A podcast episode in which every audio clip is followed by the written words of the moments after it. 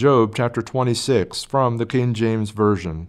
But Job answered and said, How hast thou helped him that is without power? How savest thou the arm that hath no strength? How hast thou counseled him that hath no wisdom? And how hast thou plentifully declared the thing as it is his?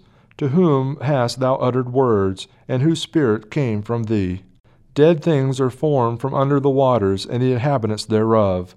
Hell is naked before him, and destruction hath no covering. He stretcheth out the north over the empty space, and hangeth the earth upon nothing. He bindeth up the waters in his thick clouds, and the clouds is not rent under them. He holdeth back the face of his throne, and spreadeth his cloud upon it. He hath compassed the waters with bounds, until the day and night come to an end. The pillars of heaven tremble, and are astonished at his reproof. He divideth the sea with his power, and by his understanding he smiteth through the proud. By his spirit he hath garnished the heavens, his hands hath formed the crooked serpent.